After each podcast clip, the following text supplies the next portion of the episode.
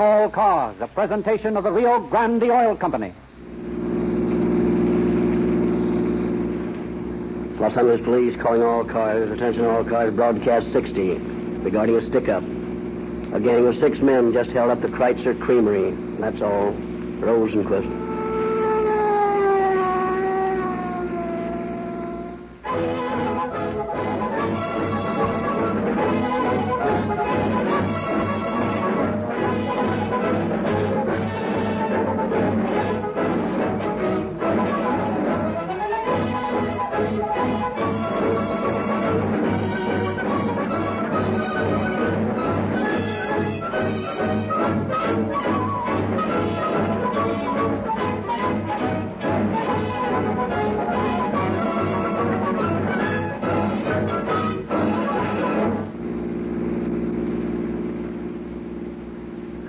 Cars, attention all cars. Go to an independent service station selling Rio Grande cracked gasoline. There's one in your neighborhood. Learn why more police cars in California and Arizona use Rio Grande crack than any other gasoline. For the same price as ordinary gasoline, Rio Grande cracked with tetraethyl gives you police car performance. That's all.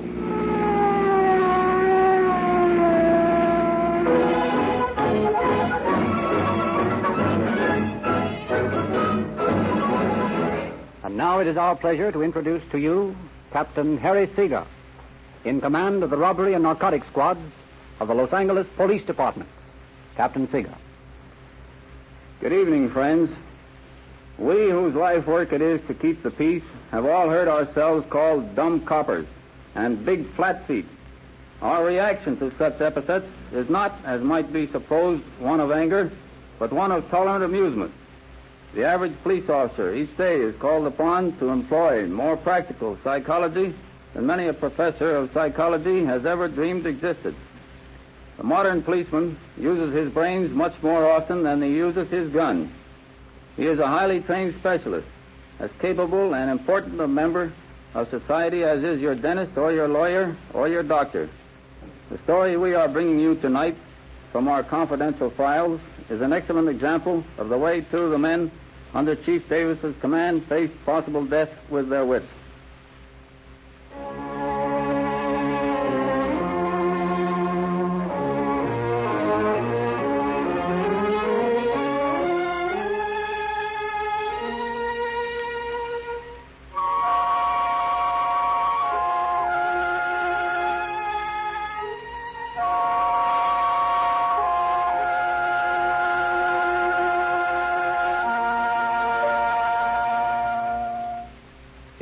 Late in the afternoon of April Fool's Day in 1928.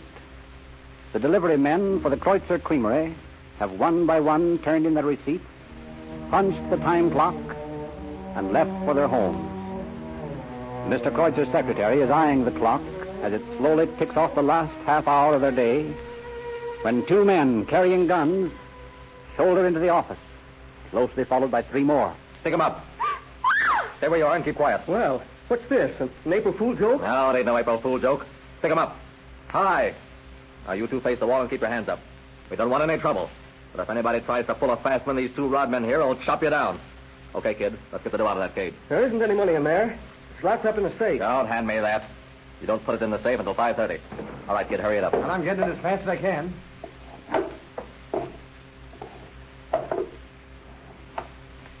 Dump it all into this bag.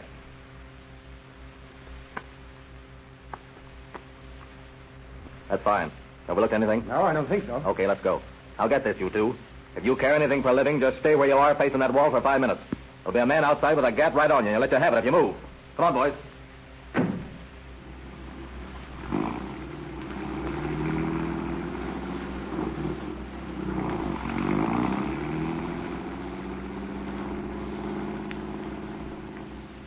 Oh, I can't stand the suspense any longer. Uh, do you suppose there's really someone? Sure there is. They were tough guys. Well, well, I think they were just bluffing, and, and anyway, my arms are getting tired. Better do as he said. I- I'm just going to take a take a little look. Don't. I hear footsteps. He's heard us talking. He's coming back to shoot us. Well, for the love of Mike, what's the big idea? You two playing games? Oh, it's you, Harry. Say, is there anyone standing around outside? No one I noticed. What's the matter? Give me that phone quick. We've been robbed.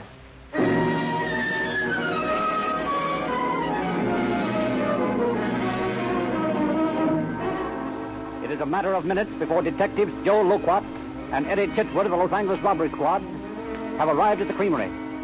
They question Mr. Kreutzer closely on the circumstances of the holdup. Now, how much do you estimate they got, Mr. Kreutzer? Well, I hadn't checked up yet, but every driver was accounted for excepting Harry Kerr, who came in after the holdup. I should say between a thousand and fifteen hundred dollars. Yeah, not bad, not bad. If they'd only come ten minutes later, I'd have had the money locked away in a safe. And if they'd have come a half hour earlier, it wouldn't have been turned in yet. Knew your movements pretty well, eh? Yes, and a funny thing happened. I tried to bluff them that I'd already locked the money up. And this man who did all the talking said he knew I didn't put it in the safe until 5.30. Looks like an inside job, ain't it? Yeah, it does, Joe. Mr. Kreutzer, have you any reason to suspect that one of your employees was in on this? Why, no. Not any of my boys. They're all honest. Uh, maybe so. You'll admit, Mr. Kreutzer, that these hold-up men knew an awful lot about you for strangers, didn't they? Yes, but still, I'd stake anything that none of my boys were in on it. Well, possibly you're right. But in our business, we're suspicious of everybody. I think, Mr. Kreutzer, is there one of your employees that puts on a dog of it? Oh, what do you mean? Well, spends a little more than he should with the salary he makes, for instance. Maybe wears expensive clothes or throws away a lot of dough on women. Hmm, No. I can't think of anyone. Take your time, Mr. Kreutzer, and think carefully. Well, there is Harry. He drives a pretty swell new eight-cylinder Studebaker. Who's Harry? He's one of the fellows who came in a while ago and found us holding up our hands. He's got a big new sedan. Well, how much salary does he make? I pay him $26 a week. He buys a new Studebaker on $26 a week. That don't make sense. Harry's a steady fellow, married and got two kids. He wouldn't be mixed, mixed up in anything. And did it ever occur to you that he couldn't begin to make payments on a car like that in support of a family on $26 a week? Why, no, it didn't. The fact that he came in after the holdup might mean something. I'm sure you're wrong about Harry. Well, it's the only tangible lead we have. Tomorrow we'll follow Harry when he leaves here. In the meantime, Mr. Kreutzer, just don't say anything to anyone about our plans, will you?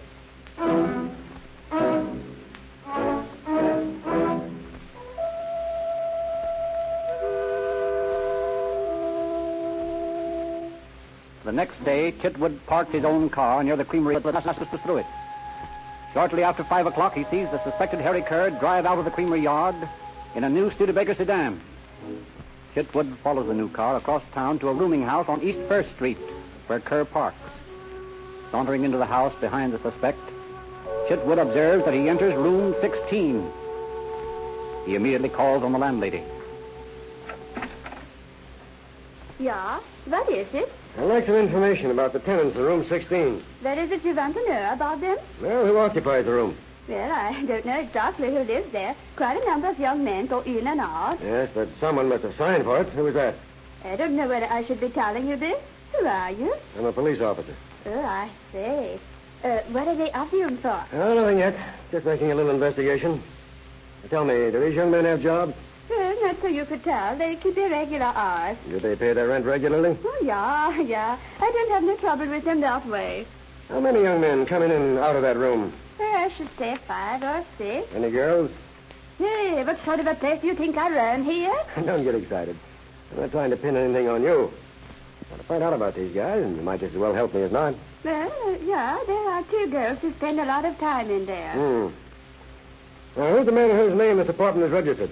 Uh, his name is uh, Bob Kerr. Sure it isn't Harry Kerr. No, no. Harry Kerr's his brother. He comes here sometimes. Know the names of any of the others?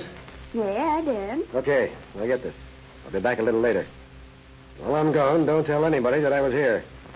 Above all, don't let those people in 16 know that I asked you all these questions. Yeah, yeah. Remember now, keep quiet, because you're playing with dynamite. Yeah.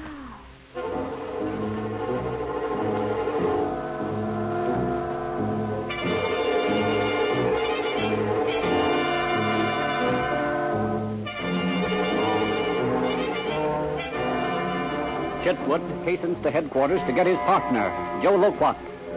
Together they return to the rooming house and cautiously approach the door to room 16. But unlimber your gat, Joe. Can't tell what we're liable to run into. Okay. You all set? All set. Let her ride.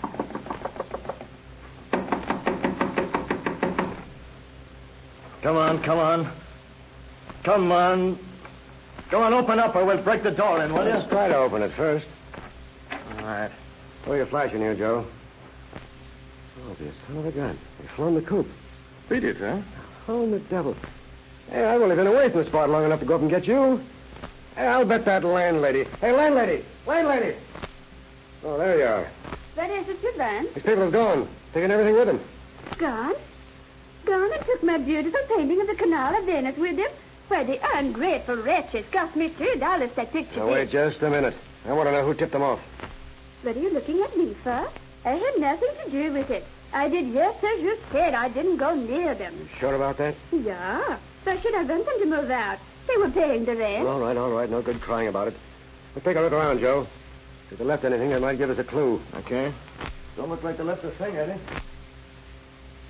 Cupboards are empty. Nothing in the clothes closet. What about the desk drawers? Nothing there. Hey, wait a minute. There's something under this table cover. Yeah, what? Little notebook. A giveaway from the dollar down two pan suit joint. Anything in it? Oh, it's brand new. Hmm. They enter the pages. Since they wrote this with invisible ink, we're up against it. Hey, wait a minute. What is it? Telephone number here in the center of the book. The prospect number. Uh, probably the number of a beanery or a house. Uh, maybe. But it's the only thing we've got to go on, so let's trace it down.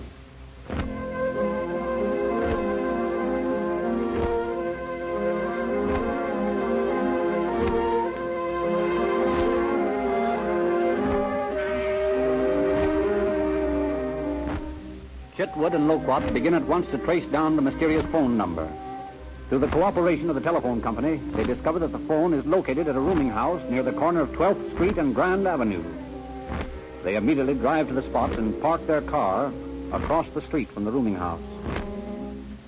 Well, Joe, this may be a screwy wild goose chase. Just what are we looking for? I don't know. We'll keep our eyes glued on that spot across the street and see what happens. Yeah, but we're not even sure that these guys have anything to do with that uh, Kreutzer Creamer holdup. Anybody's got a right to pull out of a room so long as they're not ducking the bill. Yeah, that's right enough. I just got a hunch on this thing. This guy Kerr, who works out at the creamery, drives a Studebaker 8 on $26 a week. He beats it over to that joint on First Street after work, and I find out from the landlady that the room is rented by his brother. Doesn't prove anything. I know it doesn't, but it's worth working on.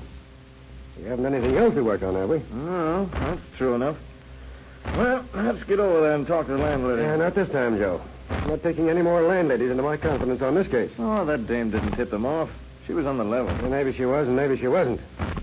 We haven't anything to talk to this landlady about anyway. All we have is a telephone number of her joint. Yeah, no idea who we're looking for. I guess you're right. Now, the way I wait figured. A minute, is... Wait a minute. What? There it is. Well, there what is? Studebaker sedan. Just pulled up in front of the place. You see it? Yeah. I'm so sure this leader'd get us somewhere. Come on. Let's follow that bird and see where he goes.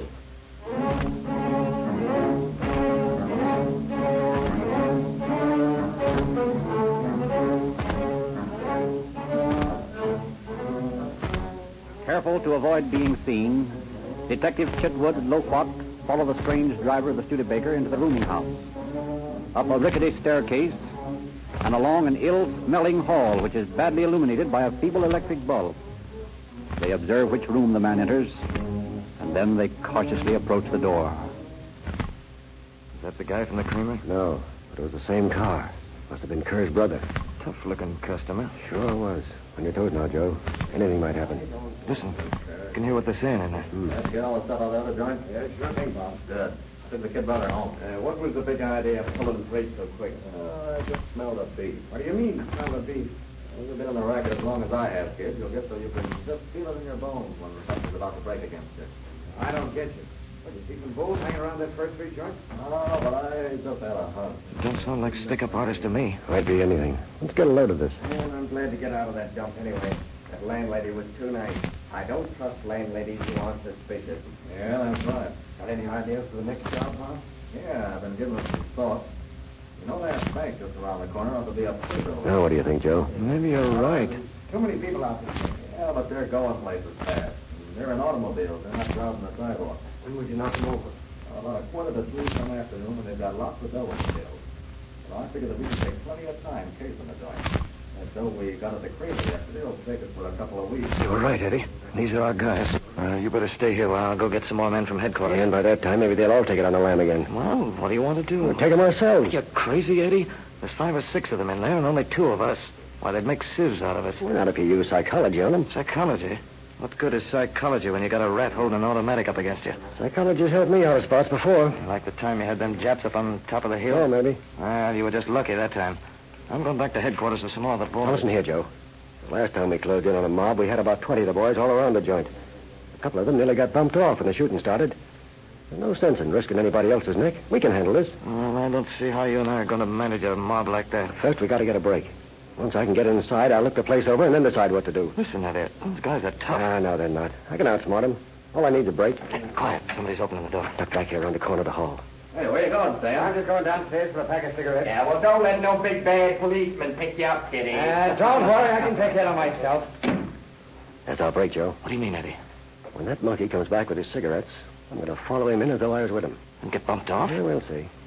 I'm gambling that every one of these mugs will think I'm a pal of the other one. I'll say prayers for I you. know you won't.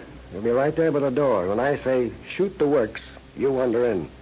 Have your gun ready, but keep it out of sight. And this is what you call psychology? Yep. I call it suicide.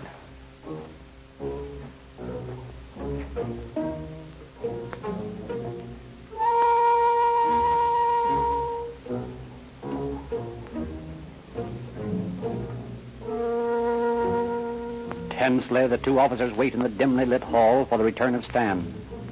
Eternal minutes slowly pass. Then they hear footsteps on the stairs. See the young gunman swagger down the hall. Chitwood suddenly claps Joe on the shoulder and steps out into the passage. As Stan approaches the door, Chitwood passes him. And then, as the young man enters the room, the detective shoulders in behind him. Five pairs of tough eyes focus on Chitwood. Stan wheels, surprised. The detective quickly takes in the room. His trained eyes see six guns stacked on the dresser across the room. Smiling pleasantly, he starts across the room to that all important position in front of the dresser. Twelve hard eyes follow him. Uh, why don't you lazy bums get out and go to work? Fine bunch of fellows as you are laying around a room all day. I'll be ashamed of yourselves. And don't tell me you can't get jobs, because that's a lot of the well-known hooey. Say, Hugo, who the devil is this bird? I don't know. I thought he was a pal of yours. I never saw him before. Must know one of the guys. He acts like he belonged to you, all right? He gives me the jitters. Well, well, well. Six toy pistols all stacked on the dresser. Might as well park mine, too. Hey, up. Shoot the works. You dim-witted sap, Stan. Why'd you bring this guy back with you? I didn't bring him back. He muscled in. I thought he was a pal of yours. He is not. Hey, look. There's another one just opened the door. This looks like a beef to me. Well, what are you so solemn about? Let's have some entertainment. You act like this is a funeral. I'll tell you what I'll do. I'll tell you fortunes. I'll begin with Stan here, who just brought back the cigarettes. Mind if I have one, Stan? Oh, oh, oh, not so near those guns. Thanks. Relax, boys. Smoke. Do anything you like. Listen to your fortunes. Let's start with Stan here.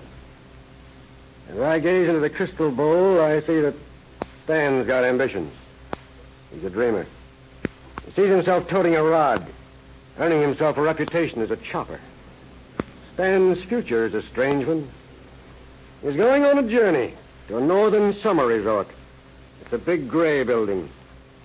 From Stan's window, he'll be able to look across the bay and watch the ferry boats and the steamers come and go.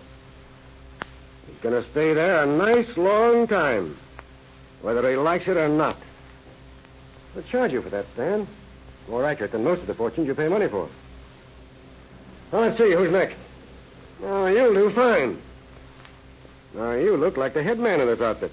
You're tough. You mean business. You'd rather shoot first and talk about it afterwards. As a matter of fact, I can read your mind. You're thinking right now, if you could get to those guns here on the dresser, you'd shoot me. I advise you not to try it. It wouldn't be healthy. Can't tell about that fellow standing over there by the door. He might be a hard guy himself. For you, my tough friend, I see a most interesting picture. It's dawn. In a gray courtyard, there is a high wooden platform. Thirteen steps rise to it. Strange beam above it, with a neatly tied rope attached.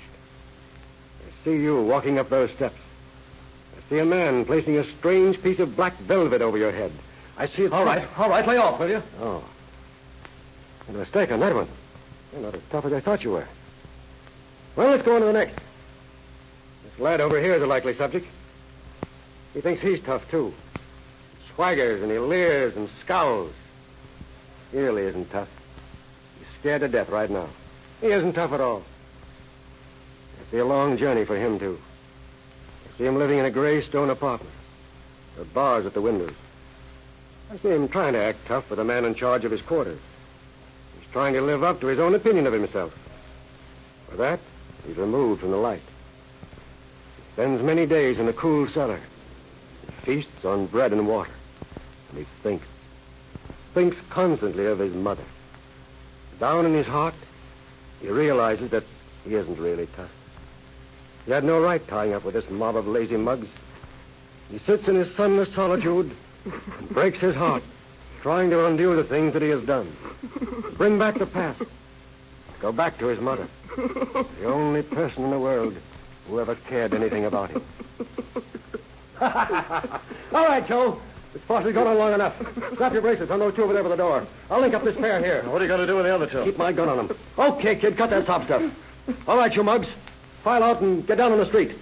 And remember, I have won more turkeys at the Chief's Thanksgiving turkey shoot than any man in the force.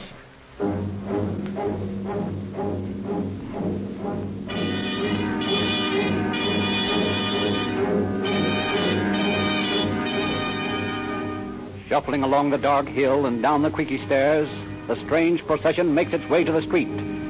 Chitwood herds them toward the Studebaker sedan parked by the entrance. Eddie, we can't ever get all those guys into headquarters. Let me call for the It wagon. won't be necessary, Joe. I know how to pack 'em all right. Okay. You two that are cuffed together. Into the back seat with you.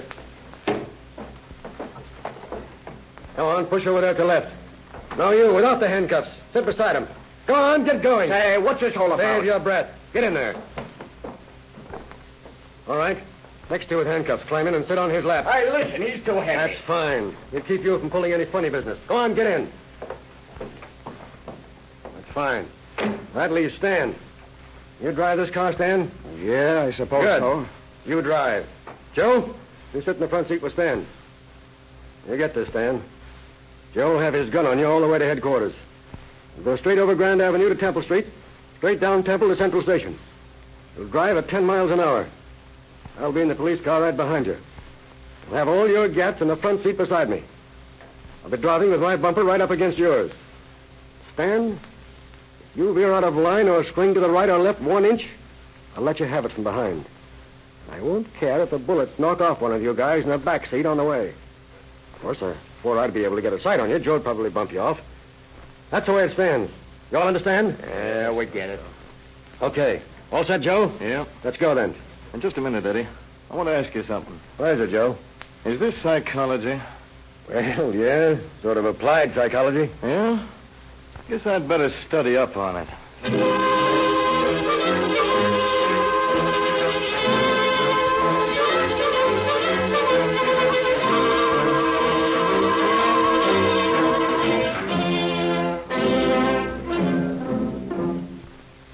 The next day, all six men confessed not only to the Kreutzer Creamery robbery, but to a string of stick ups in San Diego, Bakersfield, Taft, and as far north as San Francisco. They were tried on a charge of first degree robbery. Four of them were sentenced to San Quentin prison from five years to life. Two of them beat the rap, so we sent one of the survivors to San Quentin for from one to 15 years on an old forgery charge and turned the other over to the Navy where he was sentenced for two years for desertion. There is a deplorable aspect to this story that I want to point out to the citizens of the West. Although six years ago, four of these men were sentenced to prison, four from five years to life, today, due to the sentimental parole system under which we suffer in the state of California, these four dangerous, habitual criminals have already been released, and we have certain knowledge that at least two of them have returned to their old haunts in Los Angeles. Thus, the brave work Captain Chitwood did when he and his partner Joe Loquat brought these men in must again be repeated by your police officers, and the next time, possibly some officer will pay. Thank you, Captain Seeger. Mr. Lindsley. Yes, Mr. Buchanan, what is it? Mr. This time, Grandy has asked me to have you read this letter. A letter? Oh, this one? From Mr. and Mrs. F.P. Bender, 61 State Street, San Francisco. Uh, rather nice handwriting, isn't it? Well, let's see what it says. For years, we have had cars in our family and have used all the leading gasolines. We have been driving a Dodge E632 sedan, quite a heavy car, and heretofore the most mileage ever received has been from 13 to 14 miles per gallon. On Sunday, we took our usual trip, and for the first time used Rio Grande cracked gasoline. And believe me when I say that we were the most surprised motorists to learn that we received 18 miles to the gallon. What do you think of that? Well, let's see. Uh, Rio Grande gives them five more miles per, ga- uh, per gallon. Not bad, is it? Well, anyway, she goes on to say here now we know the gasoline for us and intend to pass the word along. This is not written for any reason other than to express our appreciation, and it is the absolute truth. Well, uh, that's an interesting letter, Mr. Buchanan, but it sounds almost too perfect to me. Are you sure one of your friends didn't write it? I'm afraid some of the audience might be dubious, so I wrote to Mr. and Mrs. Bender in San Francisco and asked their permission to read the letter. And here's their answer. Your letter asking to read our expression of appreciation received. We assure you it's quite all right with us. Glad if our letter means a help to Rio Grande. Well, Rio Grande has helped us. We wish you success. Yes, I guess that is a genuine testimonial, all right. But there must be hundreds of motorists listening tonight who have even more pleasant experiences with Rio Grande cracked gasoline. Will you folks write to the Rio Grande Oil Company, care of the station to which you are listening, and tell us what you think about Rio Grande cracked? I want to read your letters over the air. If you haven't yet tried Rio Grande, fill up and enjoy the thrill of police car performance. You'll find plenty to write about.